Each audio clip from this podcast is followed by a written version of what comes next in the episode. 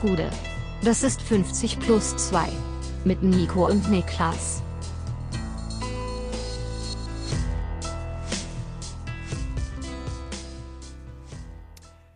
Da sind wir wieder. 50 plus 2, Bundesliga-Rückblick, dritter Spieltag. Mein Name ist Nico Heimer und bei mir sitzt der Mann, der die größte private Wahlplakatsammlung der Geschichte der Bundesrepublik besitzt, Niklas Levinson.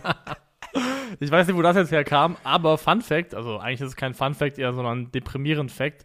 Ähm, bei uns im Dorf, wo ich herkomme, Ja. da gab es einen Typ, der hatte einfach so einen alten LKW, der von oben bis unten voll war mit NPD, NPD-Plakaten, mit denen er bei uns durchs, uns durchs Dorf gecruised ist. Hat er die abgemacht oder, und hat, waren sie Nee, nee, der hat oder? die da als äh, Ausdruck seiner Gesinnung auf sein Auto geklebt. Aufge... Ah, oh, mm. Also die waren, der ganze LKW war quasi zutapeziert mit äh, NPD-Wahlplakaten. das, das, das muss man auch wollen, dass man wirklich sagt, ich klebe mir das aufs Auto. Ich bin der NPD-Dude, ja. ich, ich bin der, genau, ja, ja, nee, das bin ich. Von dem habt ihr schon gehört? Ja, das bin ich. Das ist ein bisschen, das ist ein bisschen wild. Ja, ich weiß auch das, nicht, wo ist eine, das ist eine Abbiegung, die du aufgemacht hast mit deiner vollkommen willkürlichen Wahlplakatbehauptung. Was heißt denn willkürlich? Äh, da, da vorne auf der Heizung? Das ist Helmut Kohl, oder? Den kennen sogar ich noch. Ja, genau. Also hast du früh Das angefangen ist, zu sammeln. Äh, früh angefangen. Helmut Kohl war mein erster auf jeden Fall. Das war mein Ja. Einstieg in die Szene. ja, Ähm, aber ja, wir haben den, äh, den, den Lastwagen-Dude. ja. Also, Wenn man hier bei Niklas durch die Wohnung läuft, da muss man wirklich aufpassen, man kann quasi kaum sich von Raum zu Raum bewegen, weil links und rechts die Wahlplakate äh, gestapelt sind. Seltsame Falttechnik hast du da auch entwickelt. äh. Wahlplakat Messi. Ja, Wahlplakatmäßig. Ja. Ja, Finde ich eigentlich übrigens schon gut, aber als guten Titler, wir können nicht wieder Messi im Titel haben. Nee, das geht nicht.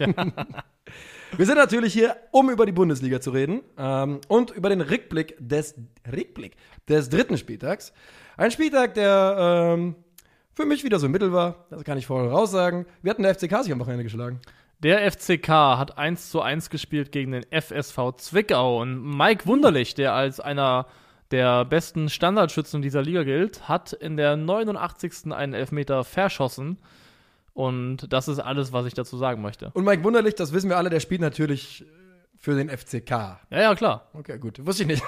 ich hätte jetzt auch Zwickau sein können. Ich wusste nicht, ob du dich freust oder ärgerst. Nee, nee, ich habe mich geärgert. Also ganz konkret geärgert. Okay, ähm, lass uns reinstarten. Ja. Freitagabend. BVB TSG. Dortmund empfängt die TSG Hoffenheim ähm, und es gibt eine schöne Tradition bei diesen Spielen. Geht's immer ganz gut zur Sache, ehrlich gesagt. Auf Hoffenheim, jeden Fall. TSG. Und die TSG ist tendenziell immer eine Mannschaft, die es Dortmund brutal schwer macht. Ja. Wirklich brutal Ja. schwer macht. Haben die nicht sogar äh, ihn jetzt, jetzt macht er uns die Meisterschaft kaputt. Haben die nicht irgendwann mal die kurz vor Ende sogar geschlagen, 3-1 und haben ihn damit wirklich Chancen auf eine, auf eine, auf eine deutsche Meisterschaft ruiniert? Wissen wir jetzt nicht. Kann Aber- sein, es gibt auf jeden Fall eine ganz, also eine bunte Geschichte auf jeden Fall. Oh das, ja. das 4-0 äh, von Hoffenheim mit allen Kramaric-Toren, glaube Ja, ich. ja. Und ähm, dann gab es noch, wo Dortmund zu Hause verliert und Hoffenheim wäre direkt abgestiegen. Ja, wenn die Nummer. Ja, Da, da waren die Dortmund-Fans richtig sauer danach. Ja, ich, ich ja auch, weil Ja. damals ist der FCK aus der zweiten Liga in die Relegation und musste statt gegen Düsseldorf zu spielen, gegen Hoffenheim ran, die damals noch so Leute wie Yannick Westergaard hatten. Also es war natürlich Gift dann für den FCK. 3 zu 2 gewinnt der BVB am Ende. Ähm, und da liegt die Betonung auf am Ende. Ähm, Chronistenpflicht. Gio Reyna macht das 1-0. Christoph Baumgartner das 1-1. Jude Bellingham. Munas Dabur in der 90. macht das 2-2. Und Erling Braut Haaland macht in der 90. ein Tor, das unglaublich ist. Fangen wir da einfach an, was soll's. Der macht das entscheidende Tor durch nichts anderes als schieren Willen. In dieser Situation, bevor er trifft, geht er ins Dribbling und flankt den Ball. Und dann macht er ihn rein. Er macht alles. Er macht alles, Alles. damit dieses Tor fällt. Aber er hat in Summe ein Solala-Spiel gemacht. Aber scheißegal, ne? Es ist vollkommen egal, wenn er den Siegtreffer zum 3 zu 2 macht, aber das Gesamtspiel von Erling Haaland fand ich eher so lala. Ähm, aber ja, diese eine Szene überstrahlt jetzt natürlich im Nachgang alles andere und macht den Rest auch mehr oder weniger irrelevant. Er ist ja immer noch jemand, glaube ich, der jetzt nach drei Spielen bei drei Toren steht. Ja. Müsste er auf jeden Fall. Von daher, die Grundlage, die Angriffsfläche ist sehr, sehr klein. Am Ende gewinnt also die Dortmunder und ähm, es ist ein Spiel, das von vorne bis hinten richtig Bock gemacht hat, einfach. Ähm, und die Hoffenheimer, wir hatten es ja schon glücklicherweise, ent, ne, wir werden ja immer nur für unsere falschen Takes berechtigterweise äh, darauf hingewiesen. Aber wir haben schon letzte Saison relativ äh, früh irgendwann gesagt, Hoffenheim ist diese Saison nicht zu bewerten. Dieses Jahr sieht es anders aus. Die Mannschaft ist zusammen, man konnte sich gemeinsam vorbereiten und dieses Hoffenheim-Team ist ein junges, aufregendes Team. Ne? Man kann von dem Verein halten, was wir wollen, da müssen wir nicht drüber reden. Äh, Grüße gehen auch raus an unsere Hoffenheim-Fans in der Community. Da gibt es ja ein paar Prominente. ähm, aber das ist eine aufregende Truppe und ich finde, dass so Spieler wie David Raum, Angelo Stiller, das sind keine Geheimnisse gewesen. Ne? Die haben wir bei One Football vor, vor anderthalb Jahren in How, How to Fix transferiert oder sowas. Und ähm, die hätte jeder Bundesligist holen können, also ne? mehr oder weniger. Haben sie aber halt nicht gemacht. Und Hoffenheim hat damit zwei einfach sehr, sehr gute junge Bundesligaspieler jetzt in ihren Reihen. Und ja, es sind ja nicht nur die. Nein, nein. Ähm, Brun Larsen wirkt wieder wie hingekriegt gerade. Also der spielt sehr gut auf. Hat auch diesen einen sehr schönen Steckpass, den er auf Baumgartner spielt, äh, für eine große Chance, als noch 0-0 steht. Ähm, Dennis Geiger ist zurück Yes. und hat ein, wie ich finde, tolles Spiel gemacht. Ich fand Ja. ihn sehr stark. Ähm, der war auch an dieser Großchance in der ersten Halbzeit beteiligt, hat diesen wunderbaren Assist gemacht auf Baumgartner mit dem Steckpass. Äh, Dennis Geiger ist ein Spieler, von dem ich persönlich sehr viel halte und wo ich auch glaube, das letzte Jahr hat er ja mehr oder weniger fast komplett verletzungsbedingt verpasst. Auch ein Kandidat dafür, der ohne so eine lange, schwere Pause nicht zwingend noch in Hoffenheim spielen müsste.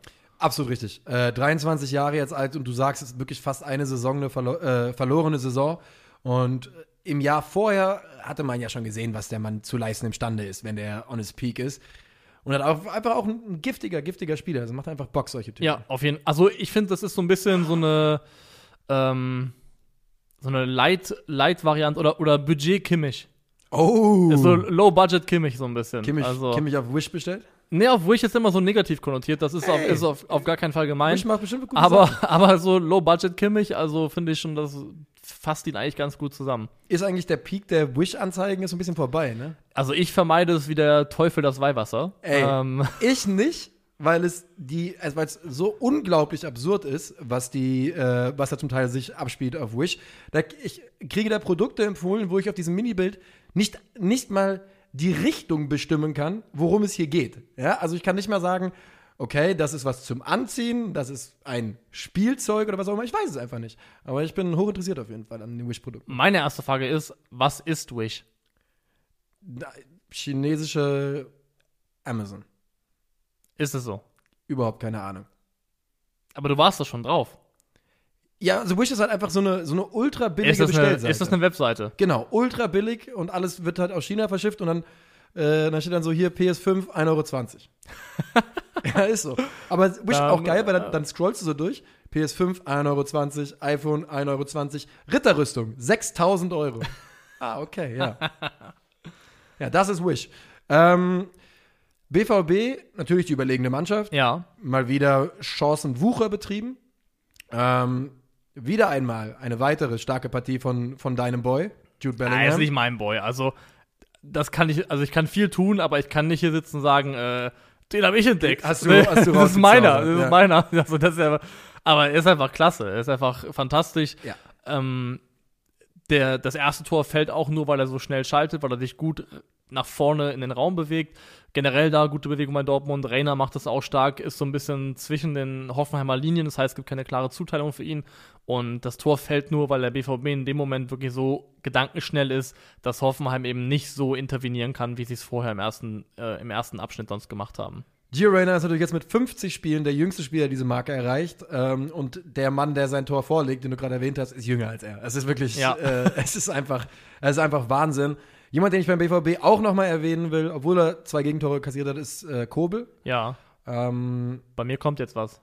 bitte, du zuerst. Nee, ich warne davor, dass ich niesen muss. Ach so, ja, dann, dann macht das. Ich fand, dass man bei Kobel, äh, das ist einfach ein Torhüter, der anders proaktiv ist als, ähm, er schafft es nicht zu niesen. Er schafft es einfach nicht. Einfach ein proaktiver Torhüter, der Risiken eingeht, bewusst eingeht. Das kann natürlich immer blöd aussehen, aber bis jetzt tut es es noch nicht so richtig. Ähm, und Zu äh, Risiken und Nebenwirkungen fragen Sie nur Arzt oder Kobeltheker. so ist es. ja. Ähm, und so gewinnt der BVB eben in der letzten Minute. Heartbreaking Loss für die TSG Hoffenheim auf der anderen Seite, auch nach der letzten Saison.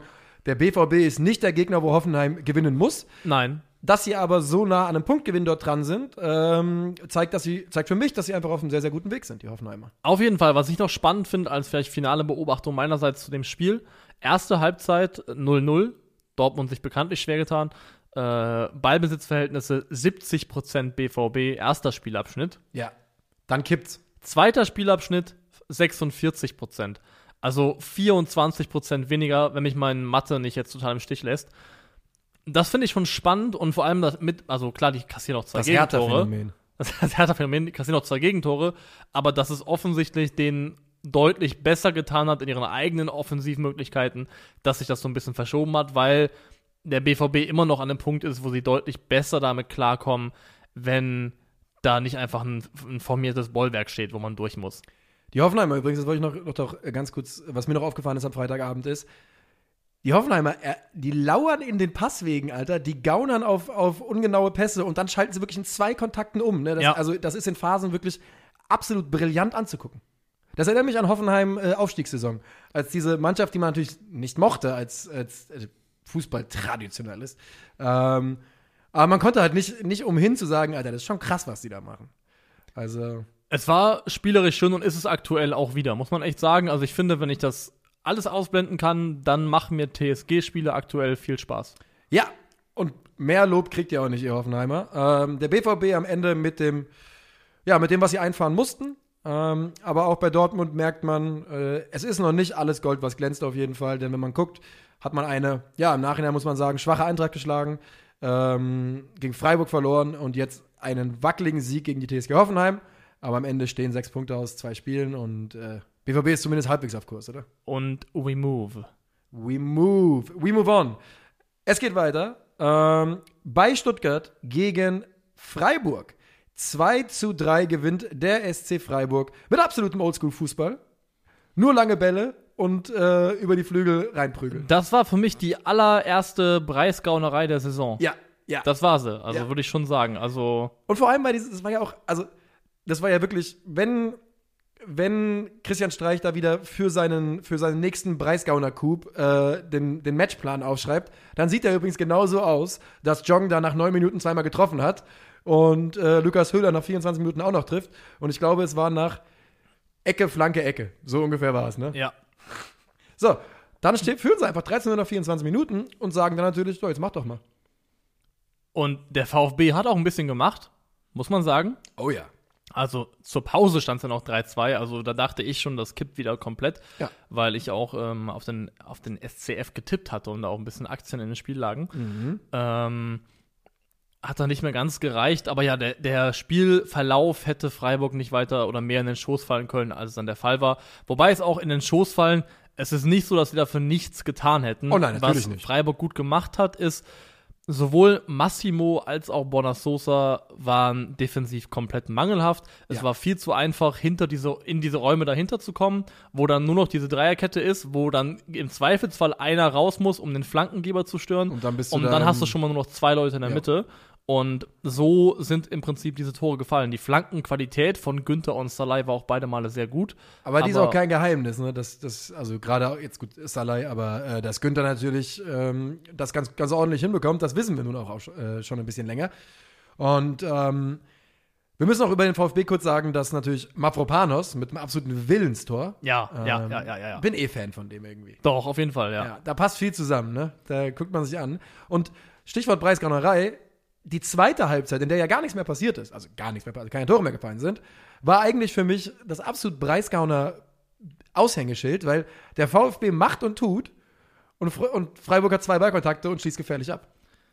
Das und Freiburg ist extrem gut darin, einem Gegner, der kommen muss, den Wind aus den Segeln zu nehmen. Das Spiel so ein bisschen zu verschleppen, das dauert auch mal ein bisschen, ähm, den Rhythmus rauszunehmen. Also das macht Freiburg einfach extrem gut in so, in so Situationen. Und ich glaube jetzt Stuttgart, letztes Jahr war die erste Saison nach Aufstieg, ne? Ja. Alle drei Spiele gegen Freiburg verloren. Ja. Ja. Uh, da gibt es ganz klare Ansage, wer die Nummer 1 ist in Baden-Württemberg.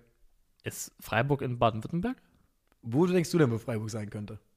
Ja, es gibt kein anderes Bundesland mehr, was in Frage kommt. Ja. Bei Bayern ist es nicht. Nicht Saarland oder RLP, also ist es Baden-Württemberg. Es Ja, ist das habe ich jetzt per Ausschlussverfahren, Ja. habe ich da die Lösung gefunden. Das war nicht schlecht. Die Leute konnten dir beim Denken zuhören. Ja. Und du hast absolut äh, folgerichtig, hast es äh, zu, zu Ende kombiniert. Ja, so gewinnen die Freiburger also 3 zu 2 und der SC Freiburg, das kann man mal sagen, ist, Überraschung, wieder einmal erfolgreich in eine Bundesliga-Saison gestartet. Sieben, oder? Richtig, der SC Freiburg ist aktuell ähm, Tabellenvierter mit sieben Punkten, 5 zu 3 Toren. Sehr stark.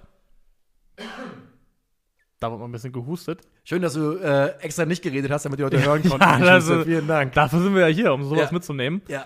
Ähm, ja, Freiburg stark. Der Auftaktsieg des VfB hat sich massiv relativiert. Ja. Weil das war ja schon so, wow, ähm, nach diesem Ding gegen Fürth. Erstmal hat man dann gesehen, Fürth in den zwei Spielen danach. Ja. Und dann auch der VfB nach diesem Sieg. Das war ja einmal von Leipzig wirklich rasiert worden. Und jetzt 3-2 ist vom Ergebnis her nicht dramatisch, aber es ist wieder eine Heimniederlage gegen eine Mannschaft, wo man potenziell sagen muss, sollte man schlagen können. Auch direkte Konkurrenz so tabellarisch, glaube ich, tendenziell. Ja. Ähm, also der Saisonstart ist so ein bisschen eingenordet worden. Aber man muss halt auch wirklich sagen, beim VfB, ähm, das ist nun auch wirklich einfach mit den Verletzungen unglaublich bitter gelaufen. Ich bin sehr gespannt, was jetzt noch passiert. Ähm, Transfers sind ja eh ein großes Thema. Willst du den Leuten mal was erzählen zum Thema Transfers? Transfers. Ja. Wie wir so uns mit Transfers auseinandersetzen und welch, auf welchem Medium in der nächsten Woche? Ja, hör mal, also der Meister der unabgesprochenen Plugs wirklich. Also, Ja. Dann, ähm, ja, wir wollen, nächste Woche wird es noch eine zweite Episode geben, in der wir einen großen Transferperiode-Recap-Podcast rausbringen. Yes. Äh, wir werden den höchstwahrscheinlich am Mittwoch aufnehmen, äh, spätestens am Donnerstag, aber Mittwoch ist auf jeden Fall das Ziel. Ja. Ähm, aber wir kennen ja auch unsere, unsere Pappenheimer, deswegen versprechen wir hier nicht weiter mehr. Haben wir jetzt schon zu viel getan. Ja. Ähm, aber das wird kommen, diese Woche also zwei Episoden, denn ähm, Länderspielpause steht ja auch vor der Tür und auch da werden wir liefern. So, willst du noch was liefern zu Freiburg-Stuttgart? Ich glaube, ausgeliefert. Ausgeliefert, Ja. so ist es. Die Rückkehr der Preisgauner. Es ist auch immer, es war auch letztes Jahr so um den Dreh rum. Dritter Ja, Spieltag ja. wird das erste Mal richtig gegaunert. Wir sind bei Mainz Fürth. Und ähm, der FSV Mainz 05 gewinnt natürlich, äh, übrigens tut mir leid, dass ich gerade nicht alle Torschützen vorgelesen habe beim letzten Spiel. Der FSV Mainz 05 gewinnt 3 zu 0, äh, zu 0. Lukoki, Scharlei und Stöger. Und ähm, es relativiert sich im Verlaufe des Spiels. Aber die Mainzer führen nach 18 Minuten 2 zu 0. Die Spielvereinigung Kräuter Fürth tut Mainz 05 den Gefallen, dass sie in den ersten 25 Minuten sagen, gebt uns mal den Ball, wir zeigen euch mal, wie das geht. Wir machen das, ja. Wir machen das hier mal. Und wenn du das gegen Mainz 05 machst, mit der Qualität, die Kräuter Fürth mitbringt, dann wirst du Mo Moment. Moment, wie ihr könnt umschalten.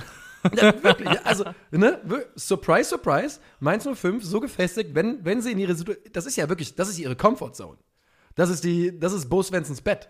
Da, Ja. legt er sich, da legt er sich rein in, in 50, Pro- äh, äh, in 30% Ballbesitz, 35% Ballbesitz. Oh, da mariniert er wie so ein gutes Steak. Wirklich, ja, da, da bist du wirklich, tausendjähriges Ei oder so. ähm, Was? kennst du es nicht? Nee. Das sind so, hm, das ist jetzt gefährliches Halbwissen. Das ist auf jeden Fall eine, eine, eine asiatische Spezialität.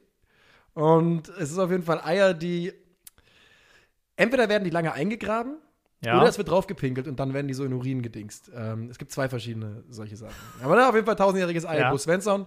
Und was machen die Mainzer in diesen 25 Minuten, die Fürth ihnen da gibt? Zwei Tore. Zwei Tore. Entscheidendes Spiel. Jo. Ja. Ja, Fertig. es, Fertig. es ist ja im Prinzip also fast auserzählt, weil Fürth fehlt komplett und das ist das, was auch viel Angst macht, finde ich, jegliche Durchschlagskraft vorne in der Offensive. Ja. Da ist einfach niemand dabei, der Stürmerformat, gerade jetzt stand jetzt zumindest für die Bundesliga hat. Hogota ist einfach nur Ähm. fies. Der ist einfach nur, nur, nur fies, also im Sinne von körperlich fies, aber äh, Aber er hat ja auch schon, also Regota hat ja auch Bundesliga versucht. schon oft versucht Ja, ja. und nie geschafft. ja. Ähm, deswegen, da fehlt einfach an allen und Ecken und Enden die entscheidende Qualität. Lukoki und Wittmer, ähm, die neue Flügelzange beim 1 zu 5, beides Neuzugänge, beide überzeugt in diesem Spiel, ganz, ganz klar. Lukoki macht ja auch das 1 zu 0. Ähm, und ich will wirklich nochmal, ich habe es gerade eben schon mal gesagt, aber ich will es nochmal ganz, ganz, ganz klar so sagen, dass Mainz 05 führt dann mit, dieser, mit diesem Selbstverständnis aus dem Stadion schießt, das ist eine absolute Qualität. Das muss man so sagen. Ja, auf jeden Fall. Vor allem hatten wir das schon mal. Das sind jetzt die Punkte, die für Mainz einfach ganz entscheidend sind. Das Ja. sind die Spiele, das sind die Must-Wins, die du holen musst, um relativ früh dafür zu sorgen, dass du nicht schon wieder in diesem Negativstrudel vom letzten Jahr drin steckst. Absolut richtig. Äh, die Mainzer machen also wirklich da weiter. Sie gewinnen die Spiele, die sie gewinnen müssen. Und ähm, ja, äh, es, ist, es ist einer von zwei Karnevalsvereinen, wo leise Europacup-Musik Ja. jetzt schon gespielt wird. Eigentlich zwei, eigentlich bei beiden. Ja, ich sage, ja, es ist eine von zwei, wo Ah, schon okay, okay, okay, ja. Äh, eine Sache noch. Ja. Johnny Burkhardt, Johnny Burkhardt, Yes. ist offenbar ein äh, Top-Defensivstürmer in äh, Europas Top 5 Ligen. Moment, jetzt hast du natürlich wieder irgendwelche Advanced Stats ausgegraben. Ja, ja. Jetzt musst du mich erstmal abholen. Erzähl mir was davon. Ich muss immer so ein bisschen blöd nach links meinen Kopf drehen wie so eine Eule, weil, Ja. meine, weil meine Unterlagen nicht in Blickrichtung zu Nico sind. Das ist so ein bisschen schwierig. Johnny Burkhardt. Ähm, erfolgreiches Pressen. Erfolgreiches Pressen ist Johnny Burkhardt in den Top 7%. Das heißt, er ist besser oder genauso gut wie 93% aller anderen Spieler auf der Position. Das ist brutal stark. Und dasselbe gilt für abgefangene Pässe. Und dann gibt es noch viele andere Statistiken, die ich jetzt nicht aufgeschrieben habe. Ja. Also Abschluss, Presse- äh, also- Expected Goals, alles Schrott. Alles Müll. Kennst du KIZ? ja. Kennst du die alten Sachen? Ja. Müll, alles Müll. Das ist, Das ist so, das ist so als wenn man bei einer, bei einer Party mal so jemand bei uns, keiner von uns kannte, kann jemand so immer, kennt er KIZ? Kennt ihr die alten Sachen? Müll, alles Müll.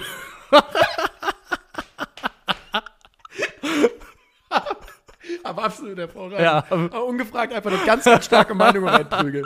Ja, ist alles Müll. Ähm, wo waren wir jetzt? Äh, Wir waren, aber du hast- Johnny B. Genau, Johnny B. Äh, du hast ihn zum besten, einen der besten Defensivstürmer Europas, hast du gerade So ein erklärt. bisschen äh, der neue Josef Paulsen. Äh, zwei Fragen dazu. Erstmal, der Begriff Defensivstürmer, den benutzen wir jetzt so? Ja, offenbar, ne? Der wurde ja für, der wurde ja ohne Witz für, für Bobby Firmino erfunden. Erfunden, ja. Der wurde einfach erfunden, weil sie gesagt haben, gut, der schießt keine Tore, aber der ist uns trotzdem, der ist uns trotzdem wichtig. Ja. Wir müssen einen neuen Begriff erfinden. ähm, Pressingstürmer nutzen wir dafür, das ist was anderes. Können Ja, wir auch machen. Okay. Können wir auch machen. So hätte ich es nämlich jetzt gesagt. Also ein Stürmer, der zu, also der in der Analyse zu kurz kommt, immer nur sagt, wie keine Tore. Und bei Johnny Burkhardt ist, äh, ist es ja auch wirklich, da ist ja auch ein bisschen Druck schon fast drauf. Man, man denkt halt seit Jahren, der muss jetzt irgendwie durchbrechen, aber wenn das seine Rolle ist, dann sagt, wird in Mainz keiner sagen, äh, der macht das nicht ordentlich, ne? Nee, er, er schafft ja auch viele Möglichkeiten, weil Mainz braucht ja diese Balleroberungsmomente, Umschaltmomente. Ja. Und wenn er als Stürmer aktiv daran beteiligt ist, dass diese entstehen, macht er ja alles richtig. Und die Umschaltmomente sind genau das, was Mainz 05 ausmacht. Ganz einfach, das hat sich nicht verändert. Das bleibt so. Mainz 05 spielt aggressiv äh, gegen den Ball und dann ratzfatz. Äh, ich möchte auch sagen, dass Unisivo vom äh, Tor von Stöger das sehr, sehr schön gemacht hat. Unisivo bin ich ja eh. Ja. Das äh, ist ein anhaltender Zwist, den ich da mit jemandem habe oder hatte. Äh, ich glaube, inzwischen ist er auch im Team Unisivo. Und ähm, eine Sache noch: Sascha Burchardt, ne? Guck mal, Kräuter Fürth als Aufsteiger. Der einfachste Vergleich zur letzten Saison ist Arminia Bielefeld. Und die haben den besten Torwart der Liga dann gehabt, nach, Stati nach einigen Statistiken in der abgelaufenen Saison. Ja, und bei Arminia äh, und bei Kräuter Fürth steht Sascha Burchardt im Tor, der jetzt mal, ich würde sagen, schon zwei Gegentore in drei Spielen zumindest zum Teil auf seine Kappe nehmen muss. Ja, das eine ist aber sehr, sehr unglücklich. Ich würde jetzt das, was Fürth an Gegentoren frisst und an Problemen hat, nicht so sehr an Sascha Burchardt festmachen. Also das fände ich so ein bisschen zu sehr auf Sündenbock gegangen. Ja, ist äh, in Ordnung. Ich habe einfach nur mal gesagt, dass ich in meinen Augen äh, Also er ist kein Stefan Ortega. so ist es. So, und das brauchst du eigentlich, um die Kasse zu halten als so eine Mannschaft. Kräuter führt, ähm, da muss ich noch was tun. Gucken, ob Jetro Willems äh, fit wird. Oh, stimmt, der ist auch da jetzt. ja, ja, ja. Das war wild. Ja, ja, ja, aber das ist ja genau das, was wir auch schon mal in einem Wenn- anderen Format gesagt haben. Kräuter Fürth wird noch erfahrene Spieler dazu holen. Und das halt gegen Ende, ne? Jetzt ist es. Ja. wenn fit, dann gut. Äh, wenn fit, ein unglaublicher Fußball. Also, also fußballerisch übrigens an dieser Stelle, der hat das Assist äh, für Michael Gasinovic beim Pokalfinale gegeben. Ähm, fußballerisch über absolut jeden Zweifel erhaben. Ähm, da auch bei der Eintracht immer einer der besten gewesen, aber hat halt viel nicht funktioniert. Und wenn fit, ist das ganz, ganz große Thema mit ihm. Wirklich. Weil inzwischen ist es anderthalb Jahre her, dass er fit war. Ja. Ne? Naja. Machen wir weiter? Ja. Augsburg, Leverkusen. Oh, Augsburgo. 4 zu 1 gehen die Fuggerstädter. Äh, zu Hause gegen Leverkusen baden. Iago macht ein Eigentor, über das wir gleich reden werden. Niederlechner macht ein Eigentor, über das wir gleich reden werden. Niederlechner macht ein Tor, über das wir gleich reden müssen. und dann Patrick Schick und Florian Wirtz. Und das Tor ist vielleicht ein Tor zu hoch ausgefallen. Wobei am Ende hat Leverkusen sich schon ganz schön auseinandergeschraubt, ne? 1,69 zu 2,12 XG. Oh. Das ist relativ nah beieinander. Für, Ja. da, für das, was das Ergebnis aussagt, ist es gar nicht so weit weg. Also, Das ist richtig. ich finde, bezeichnenderweise war das hier das beste Saisonspiel des FCA bisher. Und ich wollte gerade sagen, die Phase nach dem 2 zu 1, nach dem Anschlusstreffer, da hatte ich mich mir genauso aufgeschrieben, war sicherlich ihre beste Phase in der gesamten Saison. Da haben sie zwischenzeitlich richtig ordentlichen Fußball gespielt. Iago macht ein Eigentor, ähm, ein Lupfer, einen schönen Lupfer. Ja. Willst du hier irgendwie einen Gag mit EM-Torschütze verpflichtet machen oder?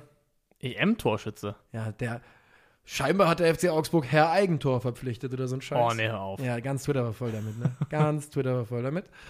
No disrespect. Ähm, dann macht Niederlechner das Eigentor, richtig? Hm, Ja, per, dann- Kopf, per Kopf, ja. Per Kopf, richtig, per Flugkopfball. und dann macht Bakker fast ein Eigentor und wird dann von Niederlechner erlöst. Äh, bei Bakker bin ich mir nicht sicher. Ich glaube, das ist, äh, das ist Tomislav Piplica auf, auf, als Außenverteidiger. Habe ich so den Eindruck. Habe ich nach drei Spielen ist das Er ist Take. auf jeden Fall teilweise sehr grobschlächtig unterwegs. Hat ja schon einen Elfmeter, Nee. Elfmeter verursacht Ja. letzte Woche gegen Gladbach. Hat dann gestern, hat Samstag fast einen verursacht, oder? Mm, Das weiß ich nicht. Ich weiß nur, dass er halt da bei dem äh, Tor von Augsburg seine Aktien enorm im Spiel hatte. Also ein den Ball nicht ein bisschen grob. Ja, äh, wirklich ein bisschen Hölzer, als Kind in Holzsuppe gefallen. ist, äh, wäre, wäre da, glaube ich, der Ansatz. Ähm, und gut, das Jago-Tor war, war natürlich schön, aber eigentlich waren die ersten drei richtige Kacktore. Und dann kommt Patrick Schick. Äh, Musa Diaby geht über rechts. Mhm. Einhaken. Ball in die Mitte zu Patrick Schick. Der hat sich fallen gelassen, kommt deswegen ein bisschen aus dem Rückraum mit Tempo auf die Augsburger Innenverteidigung zu und die entscheiden sich, nee, Moment, Moment, Moment, Moment. Der kommt nicht aus Stürmerposition, das kann nicht unser Mann sein. Ja. Den lassen wir marschieren. Und dann macht er einfach rein. Macht er wunderschön. Wunderschön rein. Wunderschön. Wunderschön, rein. Patrick Schick in, ja, der ist on fire diese Saison. Auch einer, von dem man, bei dem man sich hätte aus dem Fenster lehnen können mit Scorerpunkten. Ich habe hier generell mal gerade mal notiert: Adli, Diaby, Paulinho, Wirz, Demirbay, Amiri, Poyanpalo, Alario, Schick.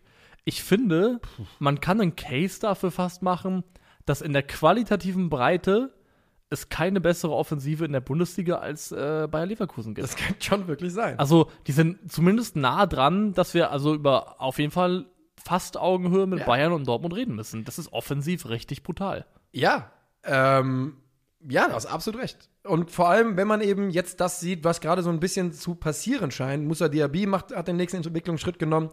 Patrick Schick hat von dieser EM ein Selbstvertrauen. Wenn er das beibehält, dann ist er einfach ein Top-Stürmer in der Bundesliga. Und das, dass er das sein kann, das wusste man über Patrick Schick ja auch schon vorher. Und ähm, das sieht richtig, richtig gut aus. Und auch ein Spieler wie Florian Wirtz, der jetzt zweimal eingewechselt worden ist und das Spiel entschieden hat einfach. Ja, der der auch- wird auch tendenziell eher besser noch. Also, Ja.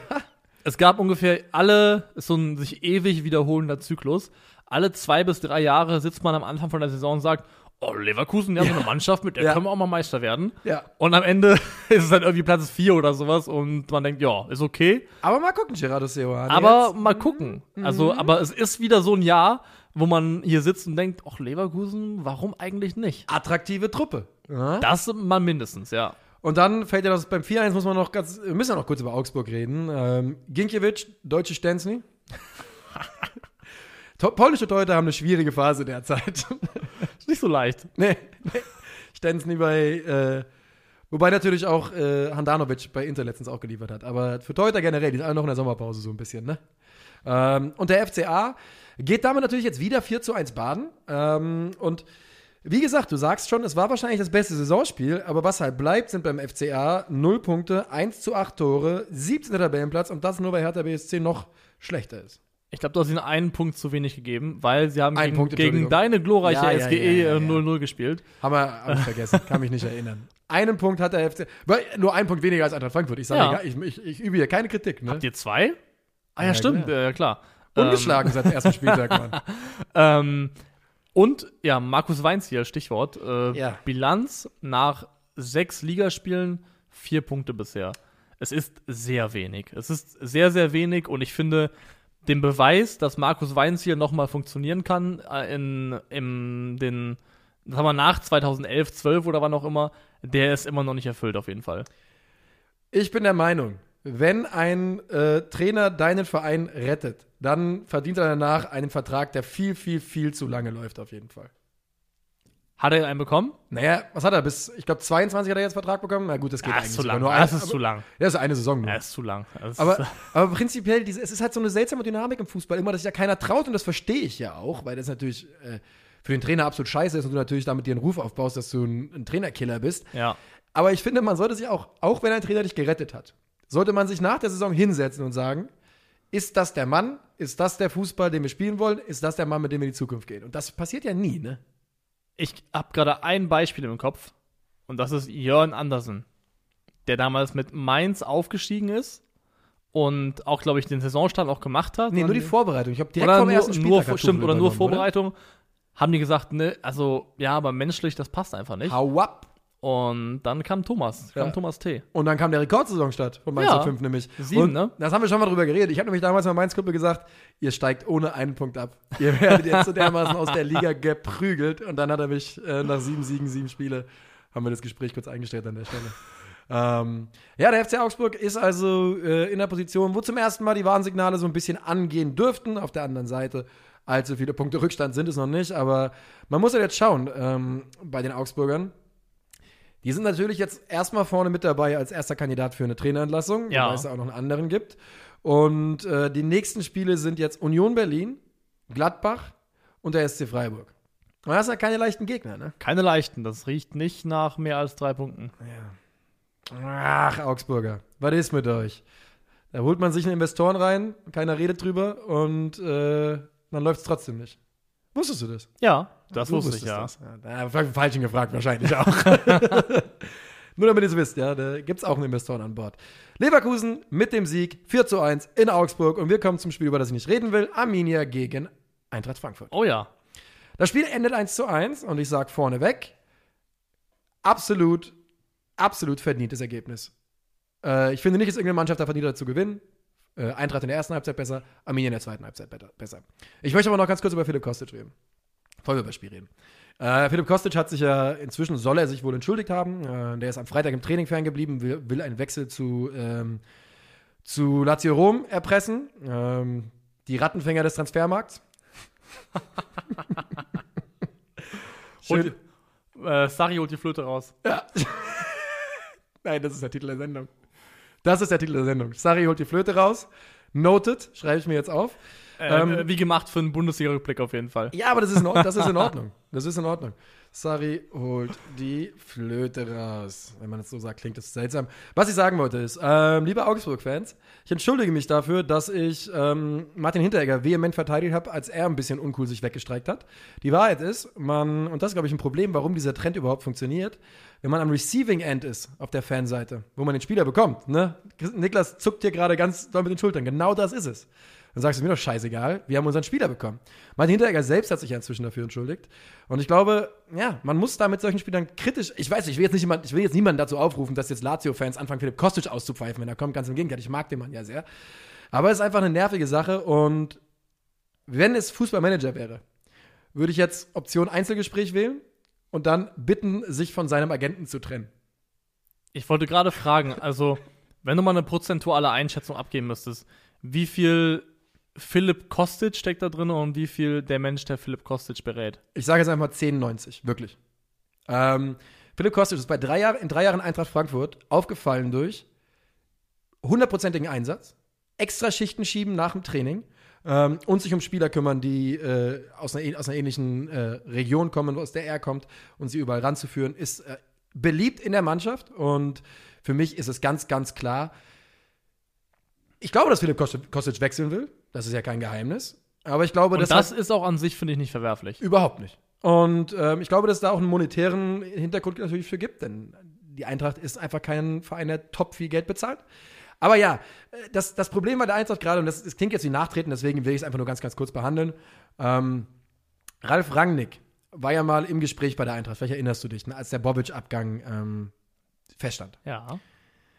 Damals bin ich sehr sauer über Ralf Rangnick gewesen, weil er nach öffentlich gesagt hat, er wüsste, er wüsste, dass es eine viel zu günstige Ausstiegsklausel für André Silva gibt. Check. Ja. Er wüsste, dass es, äh, dass Philipp Kostic eine mündliche Absprache habe. Check. Und er wüsste, dass die Finanzen der Eintracht nicht so gut sind, wie man in dem Augenblick äh, vielleicht dachte. Da würde ich jetzt nicht unbedingt Check sagen. Aber ich sag mal so, Ralf Rangnick hat uns ein bisschen gewarnt. Ähm, da wurde vom Vorgänger von Markus Krösche wahrscheinlich aus der Not geboren einige Absprachen getätigt, die die Eintracht jetzt so ein bisschen einholen. Glaubst du, das sind Dinge, die auch einem Freddy Bobic vielleicht neben der sogenannten Perspektive Hertha BSC ähm, vielleicht ein Faktor gewesen sein können, zu sagen, ey, ich glaube, ich habe genug Frankfurt gemacht, weil also Ich weiß, dass es bald Feuer fängt, was ich hier gebaut habe. ja, ja, also ja, ungefähr, weil also wenn du er, wird es ja gewusst haben, weil er derjenige ist, Er der, hat das der, es, gemacht. der es ausgehandelt hat. Ja. Also den Sommer moderieren zu wollen, wo du sagst, hier ist übrigens der Stürmer, der, der verschwindet jetzt hier für ein Apfel und Ei. Ja. Und hier, dem habe ich hier per Handschlag zugesichert, er darf auch gehen. Das ist ja schon äh, eher schwierig zu moderieren. Das ist so, ich weiß nicht, ob es eine Rolle gespielt hat. Ich möchte aber an dieser Stelle ganz klar sagen, ich bin übrigens eigentlich felsenfest davon überzeugt, dass die Eintracht am Ende des Transferfensters, was jetzt nicht mehr lange ist, einen guten Kader zusammen haben wird. Denn es fehlt nur punktuell und in der Breite ist das ein Eintracht-Kader, der so gut ist, wie ich mich nicht erinnern kann. Ja? Äh, also bin ich da ganz guter Dinge. So. Ja. Jetzt überspielen. Überspiel, ja. Arminia Bielefeld gegen Eintracht Frankfurt, äh, zu Gast auf der Alm. Und das Spiel endet 1 zu 1. Die Eintracht ähm, spielt das in der ersten Halbzeit sehr, sehr gut an und macht eines der schönsten Tore des Spieltags. Ähm, Kann man vielleicht sogar ausweiten. Ich meine, so viele waren das noch nicht. Also es ist schon ein Top-10-Tor der Saison bisher. Einfach weil es eine wunderbare Kombination war, ja. Und was dabei ähm, auffällt, ist wieder einmal, das Tor wird von Horge erzielt. Der hat einen unglaublichen Fußball-IQ. Wie der sich bewegt vor dem Tor, Ja. der war ja nominal auf dem rechten Flügel und dann im Zentrum, so ein bisschen überall zu Hause. Wie der sich bewegt auf dem, äh, vor diesem Tor. Er ist in die Kombination eingebunden und dann gibt es zwei weitere Kontakte und dann ist er wieder in der Mitte. Wie er einläuft, wie er da hinkommt, wo er am Ende abschließt. Ganz, ganz hervorragend von, von Jens-Peter Horge. Ähm, und insgesamt von der Eintracht gut gespielt. Und dann in den ersten 30 Minuten, da bin ich mir sicher, würden mir auch Bielefelds zustimmen, äh, Fans zustimmen, ist die Eintracht gut. Und dann fängt es an zu bröckeln und in der zweiten Halbzeit bricht's. Und dann ist die Arminia am Drücker. Und macht dann, also das Tor war anspruchsvoll, das muss jetzt nicht immer fallen, aber einen irgendwo auch folgerichtigen und verdienten Ausgleich. Und ich glaube, das Gesamtergebnis 1, zu 1, 1 zu 1, das schmeckt bitter aus Frankfurter Sicht, aber wie du schon gesagt hast, muss man einfach akzeptieren, dass es in Ordnung geht. Also das Ding ist halt, ja, es schmeckt bitter, weil du halt in der 86. einen Ausgleich kassierst. Aber ab Minute 65 oder sowas hat Arminia Bielefeld uns auseinandergeschraubt. Also die waren einfach, die waren einfach viel besser als wir. Ich weiß nicht, woran es lag. Ähm, es ist halt immer noch eine Mannschaft, die sich finden muss, ne? Und äh, müssen die anderen auch. Die Vorbereitung war für alle gleich lang. Aber ich bin halt einfach, also sie waren einfach besser als wir und dieses Tor war verdient und man wusste, dass dieses Tor fallen würde. Der Zeitpunkt macht, ist natürlich bitter, aber es war verdient. Der Fragezeichenfaktor Kostic wird jetzt auch keinen Mehrwert gehabt haben für das Sicherheitsgefühl der Mannschaft und für das, also zu wissen, wie geht es eigentlich weiter, wer ist unser Leistungsträger, bleibt unser Leistungsträger, der mit Abstand der beste Spieler der letzten Ja. Jahre war. Das sind ja alles Unwägbarkeiten, die ja auch irgendwie arbeiten können in der Mannschaft, die auch, wie du sagst, sich noch nicht ganz gefunden hat. Also alles Faktoren, die mit reinspielen, aber Das glaube ich aber auch gar nicht so sehr. Ich glaube, Philipp Kostic könnte sich, wenn er das getan hat, nicht schon, ich weiß es nicht, bei der Mannschaft entschuldigen und das Thema ist eine Stunde später. Also, das glaube ich auch. Das, also, einen Weg zurück gibt es auf jeden Fall. Ja. Aber als das Spiel lief, war ja noch eine blöde Situation Ja. eher, glaube ich. Ähm, abgesehen davon hat trotzdem Frankfurt jetzt drei Spiele, zwei Punkte. Da waren Gegner jetzt dabei, Dortmund klar, aber jetzt Bielefeld. Augsburg und Bielefeld sind, sind eigentlich Siege, die die Eintracht einfahren muss mit den Saisonzielen, die man sicherlich sich Genau das, genau das. Also, man, normalerweise hätte ich gesagt, hätte man mit sechs Punkten planen müssen nach Ja. diesen drei Spielen. Ja, glaube ich auch. Ähm, und Raphael Santos-Boré will ich ganz kurz sagen, der hat den undankbarsten Job der Bundesliga derzeit. Ich finde, der macht das wirklich in Ordnung da vorne. Der ist giftig, bissig, der läuft an, der stört. Er ist kein Goalgetter und Er ähm, wurde in dem Moment in dem Spiel deutlich besser, in dem Ragnar Ache auf den Ja, Platz kam. ja. Und er braucht einfach einen Stürmer, um den herum er arbeiten kann. Und das äh, war ja auch immer so. Wenn man Ja. sich seine Station Ja. anguckt, war er dann immer am besten. Ähm, und inzwischen, jetzt hat er auch schon ein, zwei, er hat auch schon zwei Tore machen können diese, diese Mhm. Saison. Aber gut, ja. Äh, ich denke, es wird bei der Eintracht noch ein Stürmer kommen. Vielleicht, wenn ihr das hier hört, ist er schon da. Sehr, sehr viel Eintracht-Gelaber. Arminia Bielefeld, ähm, wir hatten es letzte Woche schon mal gesagt, da werden Robin Hack und äh, Krüger werden da in die Mannschaft reinkommen. Und in meinen Augen, das waren sie jetzt, waren das, das ist einfach, das ist eine gute Mannschaft. Da ist Qualität dabei bei ja, Arminia. ja, ja. Und das haben sie auch im Verlaufe dieser Transferperiode, ähm, haben sie da einfach gute Arbeit gemacht. Auf jeden Fall. Unangenehme Leute, auch teilweise, die schwer zu bespielen sind. Sehr stabile Mannschaft weiterhin. Das trennt auch für mich die Arminia zum Beispiel von einer Mannschaft wie Fürth. Ja. Dass ähm, die Offensive, die machen jetzt, die schießen niemanden mit drei, vier Tonnen aus dem Stadion, aber du hast eigentlich eine Garantie dafür, dass Arminia Bielefeld in den allermeisten Spielen nicht mehr als ein bis zwei Gegentore kassiert. Ja. Und ähm, sie haben halt einfach ein paar Spieler inzwischen in der Offensive dann, die genug Qualität mitbringen, dass sie ähm, dich ärgern können. Ja, auf jeden Und Fall. Das haben sie in dieser Saison, was haben sie denn jetzt? Drei Punkte, oder? Sie müssten eine Nullnummer gehabt haben zum Auftakt. Ja. Dann äh, jetzt ein 1-1 und zwischendrin noch ein Unentschieden, glaube ich. Ich glaube, dreimal Remis. Ich würde sagen, ne? Drei Unentschieden. Gegen 1-1 gegen Fürth hatten sie noch, oder? Ja, stimmt, ja. 1-1 gegen Fürth. Also Arminia Bielefeld ungeschlagen. Ungeschlagen äh, die Jungs und Mädels von der Alm. Gratulation an die Arminia. Well, Gratulation gewonnen haben sie auch nicht, aber ähm, es ist eine Mannschaft, die sich wieder erwarten in der Bundesliga gehalten hat und jetzt in meinen Augen besser ist als in der Saison vorher. Und Ja, das, ähm, definitiv, definitiv.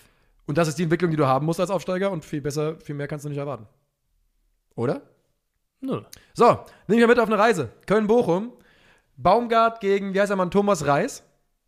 Ne? Da ist Thomas Reis, ja. Das ist dieselbe Person, das weißt du, ne? Der eine hat eine Schiebermütze auf und der andere nicht. Aber ansonsten ist das dieselbe Person. Das war, also, das war ja ein, das war ein absolutes Fest an der Seitenlinie. Wo ein ist Schauspiel. Was ist dein Top-Reis? Ähm, ähm, mein Top-Reis. Ja. Also, erstmal, wenn du die Frage stellst, hast du ja eindeutig eine, eine, einen Top-Reis. Ja. So. Wenn du jetzt hier was von Uncle Benz in den Raum wirfst, dann haben wir direkt ein Riesenproblem. Ich kann wirklich mit großem Stolz sagen, in meinem Mund war noch nie ein Reiskorn von Uncle Benz. Das kannst du nicht wissen. Doch. Das kannst du nicht wissen. Wie? Du, vielleicht hatte jemand im Restaurant Uncle Benz. Ja, okay, aber ich habe noch nie wissentlich einen Uncle Benz Reiskorn im Mund gehabt. Das kann ich nicht sagen, aber ich bin auch kein Fan von Uncle, Uncle Benz. Ähm, hier, Lang, Langkorn und Langkorn? Naturreis. Naturreis. Ja. Ja, das ist der Way to go. Diese, wo immer wie eine braune Seite noch ist quasi. Weißt du, was ich meine? Ja. Das ist mein Reis. Mein Reis ist roter Reis. Oh, natürlich hat er eine Hipster-Meinung. Live-Recherche, roter Reis. Mach dein Case und ich gucke mir das an. Der ist, glaube ich, das ist, könnte so ein Reis sein, der kein, gar nicht offiziell Reis ist, aber so genannt wird. Das ist irgendein so ein Franzosending, glaube ich, und schmeckt auf jeden Fall super gut. Erste Suchergebnis: fermentierter Reis. Das könnte der sein, ja. Also roter Reis. Ähm, Erzähl mir was über den. Was macht den so besonders? Uh, Der schmeckt einfach lecker. das ist auch kein richtiger Reis. Also ich äh, kenne natürlich nur aus der äh, Küche meiner Mama. Grüße gehen raus. Aber da gab und gibt es bei Gelegenheit mal roten Reis, der auch, glaube ich, äh, Hä, Moment, kostet du keinen Reis? ja doch, aber keinen roten. Ich weiß nicht, ob der dann wirklich. Warum denn nicht, wenn du ihn so liebst? Ja, weil, Heirat ihn doch. ja, weil ich ja auch ein Budget habe, ne? Also, Reisbudget. ja, wenn ich zu Hause bin, dann, dann wird so gemacht. Äh, Ja, ja, klar, hast um- du natürlich recht. Mache gerade Geldscheinbewegungen. Ja. Ist ja ein Podcast, muss ich ja gerade dran denken. Wenn du Ähm. nach Hause kommst, fragen die Eltern dich vorher so, was du essen willst, wo du essen gehen willst oder sowas? Nee, so krass ist es nicht. Okay. Aber Dann musst du selten mal nach Hause meine, gehen, meine, meine Mutter hat eine vage Idee davon, was ich mag. Ja. Und wenn ich nach Hause komme, dann kann ich davon ausgehen, am ersten Abend, dann ist irgendwas äh, auf dem Tisch, was ich gerne mag. Also, Niklas, wenn du Interesse hast, ich beschaff dir drei Kilo roten Reis für 30 Euro. Da ist eine gewisse Marge für mich selbst noch drin, das Ja. ist klar. Aber wenn du willst, kann ich das beschaffen. Ist ein Deal. Machen wir. Aber Zeit? Thomas Reis, Bochum gegen Köln. Oh Gott, Ähm, Entschuldigung, ja. Wieso entschuldigst du dich? Ich hab's komplett gehijackt. Ach so, ja gut, das ist in Ordnung. Ähm, der FC Köln gewinnt mit 2 zu 1 gegen die Bochumer und ähm, du hast mit einem Köln-Fan das Spiel geschaut, Korrekt. während ich mit jenem Köln-Fan über WhatsApp in Kontakt war Auch korrekt. und es ist soweit. Europapokalträume. Europa. Die Kölner gewinnen 2 zu 1 durch Tore von Luis Schaub in der 82. Tim Lemperle in der 90. Simon Zoller mit dem Ehrentreffer, Anschlusstreffer, ebenfalls in der Nachspielzeit. Der erste FC Köln ist wie sein Trainer giftig, gallig, bissig, haarig, kratzig. Hast du noch was? Nö. Dann viele Adjektive auf jeden Fall. Ja. Aber ey, Anthony Modest, Luis Schaub, äh, Benno Schmitz, Comeback Season, baby. die waren tot. It's Comeback Die waren, was die Bundesliga angeht, komplett tot. Komplett fertig, abgestempelt für reicht nicht, nicht mehr oder reicht nicht mehr, eins von beidem. ja, Ähm, kompletter Wahnsinn, dass diese Spieler zurück sind. ich habe selber aufgeschrieben. Und es ist geil. Äh, Anthony Modest auch wirklich wieder drei große Chancen und drei auch einfach, weil, es, weil er gut, weil er gut abschließt. Ja. Drei gute Aktionen. Die können natürlich kriegen äh, Tor, Tor aberkannt von äh, Jubic. Jubic? Jubicic. Mhm. Jubicic, jetzt haben Ja. wir's. Äh, zu Recht. Zu Recht war die richtige Entscheidung. Genau wie bei Mainz 05 es kein Handelfmeter war wegen Abseits. Und die Kölner, was du ihnen, was unter Baumgart funktioniert ist, die Kölner gehen in jedes Spiel und sind absolut bereit, sich komplett zu zerreißen. Ja, und das sieht man auch in Zahlen. Also, Präsentieren ein paar Zahlen. ich präsentiere Zahlen. Ähm, Tackles und Interceptions per Game Ja. sind äh, die Kölner aktuell Zweiter respektive Dritter. Also ganz, ganz oben mit dabei. Also Yes. es ist nicht nur so ein vages, diffuses Gerede von, ach, die sind heiß, sondern das manifestiert sich auch in der Art und Weise, wie die Mannschaft einen Zweikampf, Zweikämpfe führt, Bälle erobert, in der Frequenz, in der sie das macht und die sind einfach aktuell brutal unangenehm. Die Fra große Oh ja. Frage ist, wie ist der Verschleiß irgendwann? das, ist die natürlich aufwendig als fuck, was die spielen. Ja, aber für den Moment ist es geil. Und es ist übrigens auch, das ist ein Spiel, wo man sagen muss, letzte Saison verliert der FC Köln das, ne? Wenn du, äh, du kriegst ein Tor aberkannt, du bist eigentlich die Mannschaft, die besser ist, und in der letzten Saison kassieren die Kölner wahrscheinlich kurz vor der Halbzeit das 1-0 und verlieren das 1-0. So, und unter Baumgart gewinnen sie es. Übrigens mit 67% Ballbesitz. Ja, richtig, richtig dominant. Also die, die, ja. die Stats, die Köln ausgewiesen hat da, wenn du weißt, das war Bochum, aber nicht weißt, wer die andere Mannschaft ist und du siehst nur die Statistiken, siehst Ballbesitz, Passquote, was auch immer, könntest du auch sagen, auch haben die gegen Dortmant gespielt oder Ja, sowas. ja, also ja, äh, wirklich. wirklich. Ja, also wirklich. das war wirklich von den rein nackten Zahlen her ein richtig gutes Spiel von Köln. Richtig gut. Europapokal. es gibt auch, glaube ich, kein, kaum eine Mannschaft, bei der man es als, als Neutraler so genießen kann, wenn sie einen Höhenflug hat wie der FC. 100%. Weil es einfach kolossal Bock macht. Ja, ich habe ja, ich habe aufgeschrieben, äh, der FC in Europastimmung ist einfach nur geil. Ja. Ist so. Finde ich, finde ich auch ganz genau so.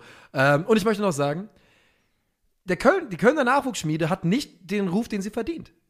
Da kommen jedes Jahr, kommen da ein, zwei Spieler in die erste Mannschaft und spielen Bundesliga. Ja. Und das okay. Das ist mehr als drei Viertel der Bundesligisten. Auf jeden Fall, das ist deutlich mehr, ja. Und nicht nur das, das habe ich ja letztes Jahr schon ein paar Mal thematisiert. Die Kölner haben so viele gebürtige Kölner im Kader. Das ist jetzt kein Qualitätsmerkmal natürlich, aber das ist schon eine Sache, die. Ich lasse mir nicht erzählen, dass es keinen Unterschied macht, wenn du in Köln aufgewachsen bist mit dem FC. Das ist auch du hast doch ein ganz anderes Verständnis für diesen Verein als, als ein Zugang. Deutsche Bilbao. Ist deutsche Bilbao. Ja, ist deutsche Bilbao. Ähm, Köln gewinnt also 2 zu 1 für den VfB Bochum. Natürlich ist der erste FC Köln eine Mannschaft als Mannschaft, die letztes Jahr schlecht dastand. Eine, wo man sich vielleicht vor der Saison, hat man da vielleicht auf den Terminkalender geschaut und gesagt, na, vielleicht geht hier was. Nope. Nee. Nee. Das, Da ändert auch dieser formelle Anschlusstreffer kurz vor Schluss nichts dran. Das Ja. war verdient und äh, auch klar, dass Köln die bessere Mannschaft war. so ist es. Und ähm, ja, der FC steht jetzt einfach da, wo er hingehört, im Herzen vieler Fans. der FC grüßt von Europa vom sechsten ansonsten Rang Bochum halt, also ist okay. Kann man in Köln verlieren. Ja. Es kommt ja auch noch ein Rückspiel, wo dann auch mehr gehen könnte. Genau, auch mal ab, schauen, dann wo, wo. Köln dann noch steht und wie fit die Mannschaft noch ist. Müssen Ja. wir mal abwarten, wie es dann aussieht. Für Bochum ist der Saisonstart jetzt bis zur Länderspielpause absolut im Rahmen dessen, was okay ist. Man ist äh, irgendwo 10, 11 im, mit einem Sieg, alles in Ordnung. Ja. Und wie gesagt, gegen dieses Köln kannst du einfach so verlieren. Wenn, und du sagst es gerade eben schon. Mal gucken, wie lange die so heiß bleiben. Das wird nicht ewig so dauern. Aber wir gönnen es den Kölnern auf jeden Fall. Es macht Bock mit ihnen. Was machen wir jetzt mit Bayern Hertha? Wir müssen ran. Der FC Bayern München zertrümmert mal wieder einen Bundesligisten. Das ist nun nichts Neues. Das kennen wir. Das ist gern gesehen oder auch nicht so gern. 5 zu 0 gegen Hertha BSC. Thomas Müller, dreimal Robert und Jamal Musiala machen die Tore. Und Hertha BSC, wenn mich nicht alles täuscht, hat, äh, ich glaube, irgendwie zwei Abschlüsse aufs Tor, Tor in den ersten 15 Minuten und dann keinen mehr oder so. Das sagt schon alles über dieses Spiel aus. Ja. Ich meine, es ist, es ist der FC Bayern. Und es ist, es ist A, der FC Bayern und es ist B, Hertha BSC in der Schwächephase. Das heißt, man sollte jetzt um 15 Uhr von Bayern, das bewerten wir eh nicht mehr über. Wir kennen die Bayern einfach, wir wissen, was sie machen. Äh, wir werden gleich noch über ein paar einzelne Spieler reden. Jamal Musiala. ähm, aber wir müssen halt trotzdem über Hertha BSC reden. Denn dort hat sich jetzt Paul Dardai selbst angezählt. Hast du das mitbekommen? Paul Dardai ist so ein bisschen gerade der Joker der Bundesliga. Weil das, was er, ich, ich, also ich komme drauf, weil ich gerade zweimal, mittlerweile nicht nur noch einmal im Jahr, zweimal im Jahr schaue ich die komplette Dark Knight Trilogie. Finde ich absolut Ähm. in Ordnung. Äh, ich habe alle drei auf DVD. Stark. Oder hatte. Ich glaube nicht, dass ich es noch habe. Meine, meine Number One ist tatsächlich persönlich Batman, Batman Begins. Begins, Ja, natürlich, auf jeden natürlich. Fall. Also, Keine Frage. aber da in, beim Joker ist ja das Problem, dass ihm ja alles egal ist, weil er nichts zu verlieren hat. Und das ist auch Paul Dardai, Ja. weil er hat ja selber gesagt, ey, wenn ihr mich nicht mehr wollt, dann werft ihr mich raus. Ich möchte keinen Bundesligisten trainieren. Ich habe ein gutes Leben. Mir ist es komplett egal. Ja. Außerdem ist er ja dieses, das fleischgewordene Barney-Meme äh, aus Simpsons. Weißt du, wo hier, wie heißt der Barkeeper nochmal? Mo. Ja. Wo Mo ihn rauswirft und er taucht direkt wieder auf. Der weiß eh, dass er in zwei Jahren wieder auf der Bank sitzt. Ja, deswegen, also du kannst, du kannst Paul Dardai nix, weil es ihm egal, also Es ist natürlich nicht, nicht egal, nicht egal, egal, aber seine Welt bricht nicht zusammen. Das ist keiner, der offensichtlich noch irgendwie darauf steht, eine große Trainerkarriere zu machen. Von daher. Er ist, ja, er, ist ja, er ist halt wirklich auch Herr Taner, das sagt er auch. Ja. Ja. Und er ist ja nach seinem letzten Mal gefeuert werden, ist er ja auch ins zweite Glied zurückgegangen und ich glaube, er wird es genauso wieder machen. Ähm, was übrigens eine, eine, eine charakterlich herausragende Qualität ist, finde ich absolut super von ihm, keine Frage.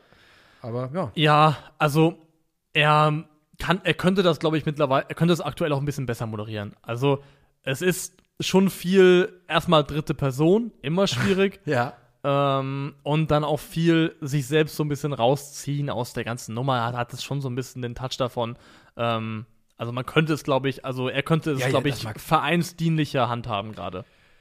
Und was übrigens bei Hertha BSC, Mann, die holen, ich verstehe es halt nicht, weißt du, Kevin Prinz Boateng wird letztes Spiel ausgewechselt nach äh, fünf Minuten. Kevin Prinz Boateng steht diese Wochenende nicht mal im Kader. Und jetzt ist es dann der andere alte Mann, den sie geholt haben. Mit Verlaub, alter Mann, weil der ist, glaube ich, irgendwie drei Monate älter als ich. Äh, Jovetic, der, der direkt ausgewechselt werden muss. Und das ist halt so, ja, wie, wie, wie weit sind das Verstärkungen, wenn ihr doch Spieler holt, die, von denen man das weiß und jetzt passiert genau das und sie können nicht spielen. Also, Das ist ein reiner Gamble, ob die Jungs länger halten, als sie in den letzten Jahren gehalten haben, im Prinzip. lass uns ganz kurz über, ähm, lass uns bei Bayern nicht über alle reden. Weil, Nee. äh, ne, Bayern rasieren ja eh alles weg. Lewandowski, drei Tore, wow, wirklich. Immer wow. Äh, drei Tore in der Bundesliga, sehr, sehr stark. Thomas Müller war stark, 130. Bundesligator. Jamal Musiala, Big Boss. Big Boss, meiste abgeschlossene Dribblings, aber auch meiste Ballverluste. Ähm, er hat den großen Pluspunkt im Vergleich zum Beispiel einem, von einem Leroy Sané, dass alles, was er macht, was auch fair ist, weil er deutlich jünger ist, Wird applaudiert erstmal. mit einem anderen Wohlwollen Ja. beobachtet wird. Übrigens Ihm fand- wird Ja, bitte, sorry. mehr durchgehen gelassen. Ja, und ich fand nämlich, dass Leroy Sané nach seiner Einwechslung gezeigt hat, dass er nämlich ein richtig, richtig guter Bundesligaspieler ist, der besser ist als, als 80 Prozent der Spieler in der Liga, wenn nicht 90. Mehr. Ja, ja. Ich fand übrigens auch Serge Gnabry gut. Äh, Richtig gut. ja, Also richtig mit, mit Zug, mit Dampf. ja. Und ich dachte erst so, es ist vielleicht nicht so gut für Leroy Sané, aber ich glaube, wenn da jetzt jemand ist, der ernsthaft ihn gefährdet, kann das, wenn er es richtig annimmt, für seine persönliche Entwicklung und das, was bei ihm Ja, rauskommt, hoffentlich. nur gut sein. Hoffentlich. Ähm, und Leon Goretzka, ist, äh, der hat inzwischen eine Ausstrahlung im Mittelfeld, das ist der Wahnsinn. Ähm, zum Spielverlauf ganz kurz. Es ist halt ein 5 zu 0. Es geht 2-0 in die Halbzeit, könnte da auch schon höher stehen. Ähm, das zweite Tor von, also das erste Tor von Robert Lewandowski ist es, glaube ich. Der Kopfball. Der Kopfball nach Kopfball. Ja, Das ist halt äh, mentalitätsmäßig, zeigt es ja halt einfach alles, was du über das Spiel wissen musst. Ne? Ne? Bei denen musst du natürlich einfach 1000 Prozent verteidigen. auf jeden Fall. Also da kann man deutlich mehr entgegensetzen als das, was da war. Und Hertha, wirklich, das ist halt so ein bisschen das Problem gewesen. Es haben sich, es haben sich schon ganz andere Mannschaften bei Bayern ergeben. Aber sie strecken in der zweiten Halbzeit einfach so ein bisschen alle Viere von sich und sagen halt, ja, ist ja eh zu spät jetzt. Ne? Da ist ja für, für hohe Pleiten in München ist ein 5-0 fast noch im, Absolut, ist im Rahmen, im Rahmen geblieben, bist du noch glimpflich davon gekommen auf jeden Durchschnittsergebnis. Fall. Ja, Du- Durchschnittsergebnis. Ja. Aber ja, also er hat da drei Spiele, null Punkte. Ja. Wirklich ganz, ganz wenig, was Hoffnung auf irgendwas macht gerade. Ähm, das ist, die können diese Länderspielpause verdammt gut gebrauchen. Oh ja. Also die, den allermeisten von uns, glaube ich, nervt es, dass es die gibt. Aber Hertha kann die sehr gut gebrauchen. Als Eintracht-Fan kann ich sagen, ist gar nicht so schlimm, Ja. dass es die erst gibt. ähm, kommt Paul Dardai aus der Länderspielpause als Trainer raus? Also als Hertha-Trainer? Ja, ich glaube, es hätte zu sehr was von Undankbarkeit, wenn du ihm nur drei Spiele gibst. Ich glaube, da müsste er schon selber gehen. Also gegangen wird er nach drei Spielen noch nicht, glaube ich. Das glaube ich auch nicht. Ähm, das kannst du ja auch einfach schwer verkaufen dann wieder. Ne? Ja. Das kannst du nicht machen. Aber es kann schnell Schluss sein. Nächstes Spiel gegen Bochum, da ist es schon Oh, wenn du das verlierst- drei Punkte Spiel auf jeden Wenn du das Fall. verlierst und an, das sind drei Punkte. Ja. Wenn du das verlierst, aber da hast du recht. Ne? Wenn du gegen Bochum jetzt verlierst, mit ansatzweise einer ähnlichen Mentalität, vielleicht, Mentalität immer schwieriges Wort, aber ihr wisst, was ich meine, dann, ja. Gehen wir zum Sonntag. Vorletztes Spiel. Jo. Union gegen Borussia Mönchengladbach. Äh, und der Gladbacher Fehlstart ist komplett. Man verliert 2 zu 1 am Ende, richtig? Weil Nachspielzeittreffer noch, genau. Jonas Hoffmann. Nico Gieselmann macht das 1 zu 0, Tai- Taibo Avoni, bing, bing, bing, bing, bing, macht das 2 zu 0. Und beides mal katastrophale Ballverluste von, von Gladbach vorher. Der zweite ist nicht ganz so schlimm, der erste natürlich eine Der erste von. Jordan Bayer ist eine Katastrophe. Da, da ist bemerkenswert, die Szene ist eigentlich tot. Ja. Weil Haraguchi spielt erst einen Scheißball auf Kruse und das ist eigentlich verloren. Und Kruse läuft ja nicht mal richtig an, der streckt ja, der macht ja nur seinen Fuß quer. Aber dass er, die, dieser Lupfer raus wieder, der macht die Szene nochmal ganz neu und nochmal komplett Ah, du meinst schon also, nach, ja, ja, genau. Ähm, also, Sie spielen es eigentlich schlecht aus im ersten Moment genau. nach dem Ballgewinn. Ja. Haraguchi spielt auf Kruse und der Ball ist kacke. ja. Aber Kruse durch diesen Lupfer raus holt die Dynamik nochmal rein, zurück in die Situation und so Ja. entsteht das Tor. Also Max Kruse einfach Baller, Baller, Baller. Oh ja. Oh ja. Die Kommentatoren bei The Zone haben es ja auch richtig, äh, haben genau dieselbe Reise durchgemacht, die wir gerade beschrieben haben. Äh, oh, katastrophaler Ballverlust. Jetzt könnte es heiß werden. Ah. Und dann so ein, mm, und dann, oh. und ja, Max Kruse. Und es ist auch Max Kruse, der, ähm, also Lars Stindl verliert beim 2 den Ball nach einer eigenen Ecke. Ja. Verliert den Ball nicht, sondern spielt einfach einen Ball zurück, der super äh, ungenau ist und bei Taibo Avoni landet. Und er zündet dann erstmal über 50 Meter, gibt den Ball zu Kruse ab. 2 gegen 4 sind sie, glaube ich. Und Kruse spielt natürlich einen herausragenden Pass und Avoni läuft perfekt rein. Und da entsteht was mit den beiden, oder? Die haben richtig gute Vibes zusammen. Find richtig gute Vibes. Das passt sehr gut. Vor allem, weil Avonie halt auch für zwei arbeitet und Kruse für keinen, so gefühlt. also das hebt sich gut auf. Perfekt. ja. Ähm, weil, also du kannst einfach ein langes Ding vorne rausprügeln und für jeden Innenverteidiger ist das die absolute Hölle, das Ding gegen Avonie verteidigen zu müssen. ja. Äh, und das Problem ist ja, die Gladbacher, ähm, bis zum 1 zu 0 sind sie nicht schlechter in meinen Augen. Nee, also gute Ansätze dabei. Florian Neuhaus war noch der Beste, würde ich sagen, fast. Er hat ein paar gute Ideen gehabt, ein paar schöne Pässe, Sequenzen. Ähm, was Gladbach einfach aktuell komplett abgeht, das ist so ein bisschen die finale offensive Durchschlagskraft, die natürlich auch den Verletzungen geschuldet ist. Wer fehlt aktuell Tyram? Äh, also ich weiß, ich weiß, also Plea ist auf jeden Fall jetzt zurückgekommen Ja. ähm, von dem Spiel.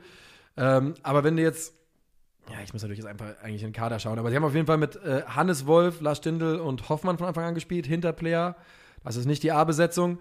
Und ähm, von der Bank kam halt Patrick Herrmann. So. Ja, das ist ein. Das ist, also, hm, hm. das ist halt für das, was Gladbach sein könnte und sein möchte und sein sollte äh, im deutschen Fußball, ist das dünn. Das ist, das ist natürlich viel zu früh, jetzt hier die ganz große Panik zu schieben. Denn äh, du sagst es, es fehlt halt Markus Thuram, Lars Stindl hat gefehlt, Brele Embolo hat natürlich auch gefehlt. Stimmt, Ähm, stimmt, stimmt, stimmt. Den haben wir schon wieder komplett vergessen Ja. in, der- in der Saison. ähm, und deswegen, dann kann sowas mal passieren. Die Art und Weise ist halt schon sehr, sehr ärgerlich für die Gladbacher, finde ich. Auf jeden Fall. Also, sie haben jetzt sich nicht selber wahnsinnig viel erspielt, aber Union hat sie auch nur dann geknackt, weil sie selber dazu eingeladen haben. Ja, so ist es. Und ähm, wie gesagt, die Gladbacher tummeln sich jetzt ähm, mit anderen, mit anderen großen Namen im Tabellenkeller und äh, stehen auf drei Spiele, ein Punkt, Wann- zwei zu neun Tore. Wann hat Adi Hütter angefangen, die Kurve zu kriegen bei der SGE? Weil da war der Start ja auch eine Katastrophe. Genau oder? nach dem dritten Spieltag. Ja? Ja, ich glaube ziemlich genau. Es war Pokal aus, drei schlechte Spiele und ich glaube, dann kam der erste Sieg. Dann also eigentlich alles in Adi Hütter Timeline. läuft alles in Perfekt. nach Plan. Das ist die altbewährte Adi Hütter Timeline. Alles gut in Gladbach. War auch ein schöner Sendungstitel. Alles, alles perfekt in Gladbach. Ja. Ja. Äh, letztes Spiel. Jo. Ja? Ja, ja. Oder willst du noch was zu, zu den Unionern? Also, muss man schon auch sagen, immer, also schon gut, schon richtig gut. Wie schwer es ihr über die Lippen ging, aber ja. Nee, da muss man nicht schwer über die Lippen gehen, aber das ist schon wieder stark. Also Ja. auch die Art und Weise, ich finde, was Union so brillant macht, ähm, was Transferpolitik angeht, ist, dass sie es immer schaffen, eine Mannschaft auf den Platz zu bringen, die am Ende mehr ist als die Summe ihrer Teile. Wirklich, ich habe gerade mir wieder auf die, äh, die Aufstellung angeschaut und gedacht, was eine Kacktruppe eigentlich.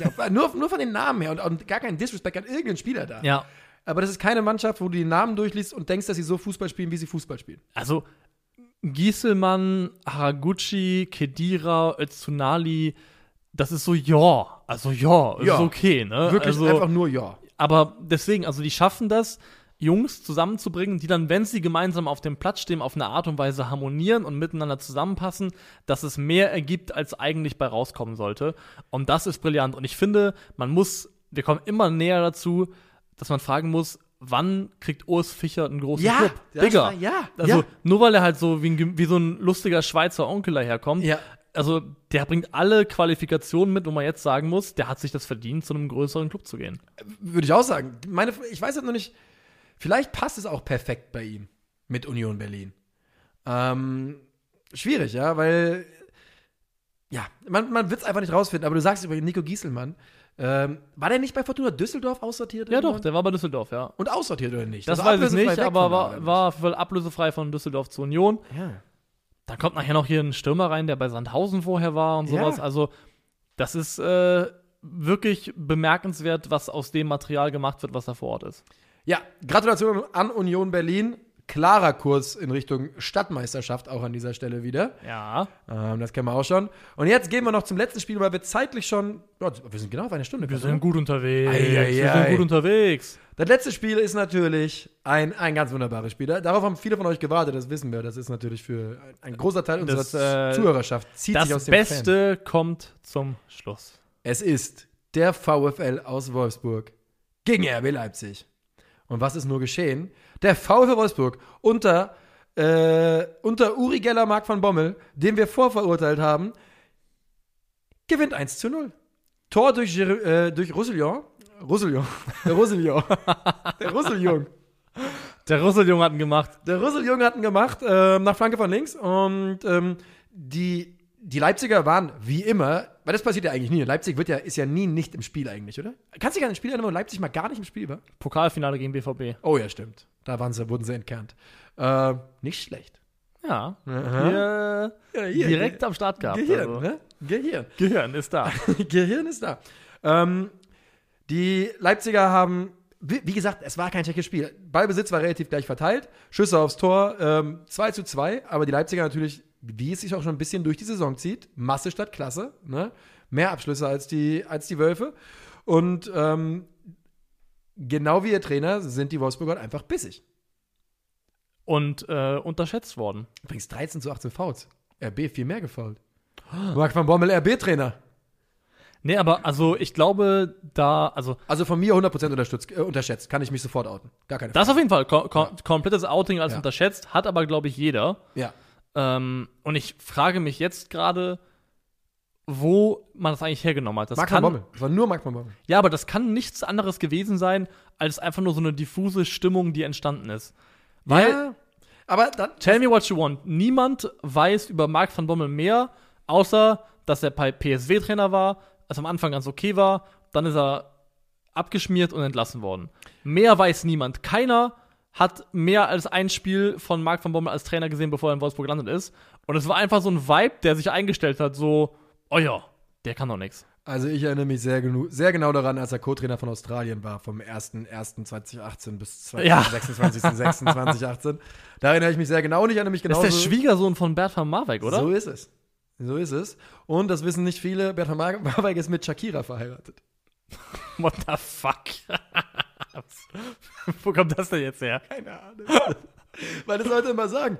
Piquet, das wissen nicht viele, der ist mit Shakira. Als würde es nicht Ja. jeder wissen. Jeder weiß es. Piquet erzählt, glaube ich, das glaube ich, das erste, was er Leuten erzählt. Jeder weiß es über Piquet. Kennst du aus Hipster und Lie, wo der eine Typ sagt, I never really know that she could dance like this? Ja. Das ist Bert van Marwijk, der das eingesungen hat, ja. Oh ja, ja, so ist es. ähm, da, da lernt man immer was dazu.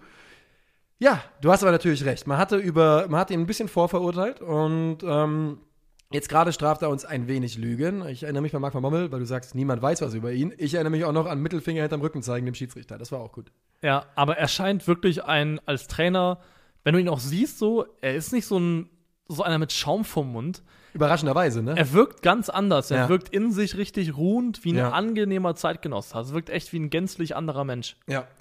Die Wolfsburger kommen ähm, in diesem Spiel viel über die rechte Seite, äh, auch wenn das Tor über links gefallen ist, wenn mich nicht alles täuscht.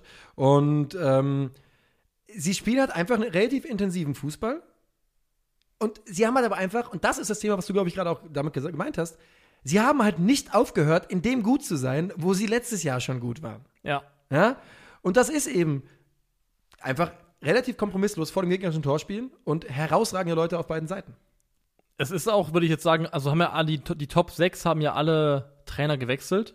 Yes. Also ich finde, Wolfsburg ist fast die Mannschaft, die so am bruchfreisten durch den Trainerwechsel bisher durchgekommen ist. Ey, Wo wirklich. am wenigsten Hiccups dabei wie sehr ist. kann man seine eigenen Worte fressen, wie, wie wir es jetzt, oder ich auf jeden Ja Fall. gut, gerade tue, also aber ja. wir können auch noch mal in, in acht Wochen gucken und sagen, ob wir dann nicht sagen, ja, I told you so. Ähm, aber für den Moment ist es erstmal Also wirklich, ähm, und es war auch enorm wichtig, glaube ich. Also gerade nach der Pokalnummer, wo ja eh so Van Bommel nochmal den, den Deppenstempel Das war auf nämlich die Stirn das war auch bekommen das hat, Ding dann, ja. ja, dann äh, sind die drei Siege hier schon enorm wichtig. Und äh, RB Leipzig, über die müssen wir auch noch reden. Die stehen nach drei Spielen bei drei Punkten. Ein Sieg, zwei Niederlagen. Marschball. Am Arschball. Am Arsch. Wir wollten es beide sagen. Ja, es äh, ist nicht so ganz überzeugend. Ist es bisher einfach noch nicht. Wirklich ich nicht. finde aber auch nach wie vor, dass so. Also André Silva hat noch nicht ganz Klick gemacht. Sie haben ihn noch nicht so eingebunden, wie Nichts man ohne das vielleicht äh, nicht so eine Philipp Kostic. Also da sind noch Baustellen in der Leipziger Mannschaft, Ja. auf jeden Fall. Und das ist eine Mannschaft, auch mit dem, was wir von Jesse Marsch wissen, wissen. Wir sollten uns nicht darauf verlassen, dass die Saison jetzt so läuft wie die ersten drei Spiele. Nee, das nicht, das nicht. Aber es ist ja etwas, was man als Bonus gerne mal mitnimmt, dass Leipzig nach drei Spielen erstmal nur drei Punkte hat. Niemand das betont ja Bonus. Bonus, natürlich. B wegen Bonn? Bonus. Das kommt vom, kommt nee, von Bonn. aber du kannst grundsätzlich jedes Wort betonen, wie du willst. Du kannst, ist richtig, du kannst, ist halt nur nicht du richtig. kannst Grillrost sagen oder Grillrost. Es ist richtig, nur nicht richtig. Ro Rostbratwurst. Obst oder Obst. Rost, Rostbratwurst. Bist du ein Obst- oder Obsttyp? Niemand sagt Obst. Doch. Also ich nicht, aber meine alte Kommst du aus der Gegend, wo man Sport sagt? Sport, ja. Ja, ich sag ne? auch 14. Ja. Ja, ja finde ich aber gut. Gefällt mir. Äh, der Vater meiner Freundin redet aus. Ja, sie finden es äh, warm, ist es herzlich. So ist es. Äh, liebe Grüße an dieser Stelle. Wird wahrscheinlich zuhören. Ähm, es bleibt nichts mehr zu sagen, außer, was ist unsere elfte Spieltags? Sie lautet im Tor äh, Honorable, Honorable Mention Oliver Baumann. Deutsche Wunderbare. Paraden, hat drei Dinger gefressen, aber konnte da nun wirklich gar nichts für. Zehn Paraden. Ja, ganz, ganz starker Auftritt. Ähm, hat er sich verdient. Hat er sich verdient. Viererkette, rechts hinten. Benno Schmitz möglicherweise schon zum zweiten Mal dabei. Ich bin mir gar nicht sicher. Es ist äh, kaum zu glauben, was sich da abspielt. Unser Köln-Fan hat mir übrigens gestern geschrieben, der größte Verdienst von Baumgart ist, unter ihm sieht Benno Schmitz aus wie ein Bundesligaspieler. Könnte man sich, ja, ja, kann man unterschreiben. Äh, Schlotterbeck, der Nico. Der Nico, Nico. Ich höre jetzt auf, jedem, zu jedem was zu sagen. und daneben Nia KT und daneben noch ein Mainzer mit Lukoki, der jetzt für Mainz nicht als Linksverteidiger in der Viererkette gespielt hat, aber er macht es für uns. Ja. Ähm, sehr starkes Spiel gemacht. Vierer Mittelfeld, äh, rechte Seite. Jong. Wie, also, den hast du, weißt du, dass man, man kann Wassermelonen ähm, in so einem, in einer Plastikbox, wenn die durchsichtig ist, kann man die wachsen lassen, dann werden die eckig. Ungefähr so hast du Jong da auf den recht, aufs rechte Mittelfeld reingezwungen. Er ist rechts außen. Ja, gut. Er ist rechts außen. Äh, Bellingham und Wirtz in der Zentrale. Wirtz wird zwar nur eingewechselt, aber sagt dann, ey, Tor und Vorlage nehme ich mit, das reicht uns. Links Jamal Musiala, Doppelspitze MK, Max Kruse, der bei, ähm, bei The Zone immer als Max Bennett Kruse mittlerweile geführt wird. Was? Wie? Ist das wegen der Heirat? Ist das, nein. Die, die Frau heißt. Oder ist es sein, Lara. ist es sein, sein Zweitname, Bennett? Ja, muss es ja wohl sein, aber. da steht immer Max Bennett Kruse. Ja, oder der, der kennt ja auch wirklich alles und jeden, Max Kruse. Ja. Könnte, ist absolut möglich, dass er einfach gesagt hat, schreib das einfach mal rein. Mach doch mal. also, äh, ich weiß es nicht über Max Kruse. Und dann eben auf jeden Fall drei Tore Lewandowski. Also es ist ein sehr, sehr konventionelles 4-2-2. 4-4-2, nicht 4-2-2. Und äh, das war sie, unsere Elf des Spieltags. Und das ist übrigens tatsächlich, Bennett ist sein Zweitname, Wikipedia hat geliefert. Ähm, das war nicht nur unsere erste Spieltags, das war auch unsere Ausgabe für heute. Das war die Ausgabe für heute. Was wir an dieser Stelle sagen müssen ist, bewertet uns gerne auf, wo auch immer ihr das anhört, wenn das geht. Bei Spotify soll das nicht gehen, sagen mir manche Leute. Ja. Ähm, und erzählt es euren Freunden, Erzählt euren Freunden, Eltern. Eltern, Großeltern, allen, die ihr kennt. Macht's einfach an bei Oma. Auf, äh, macht auf Repeat. Aber auch an der Stelle, nach zwei Folgen können wir auch sagen, wilder Support jetzt schon. Oh ja. Besten Dank, merci beaucoup. Vielen, vielen Dank auch für die Aufmerksamkeit heute. Niklas, das war schön. Tschö. Ciao.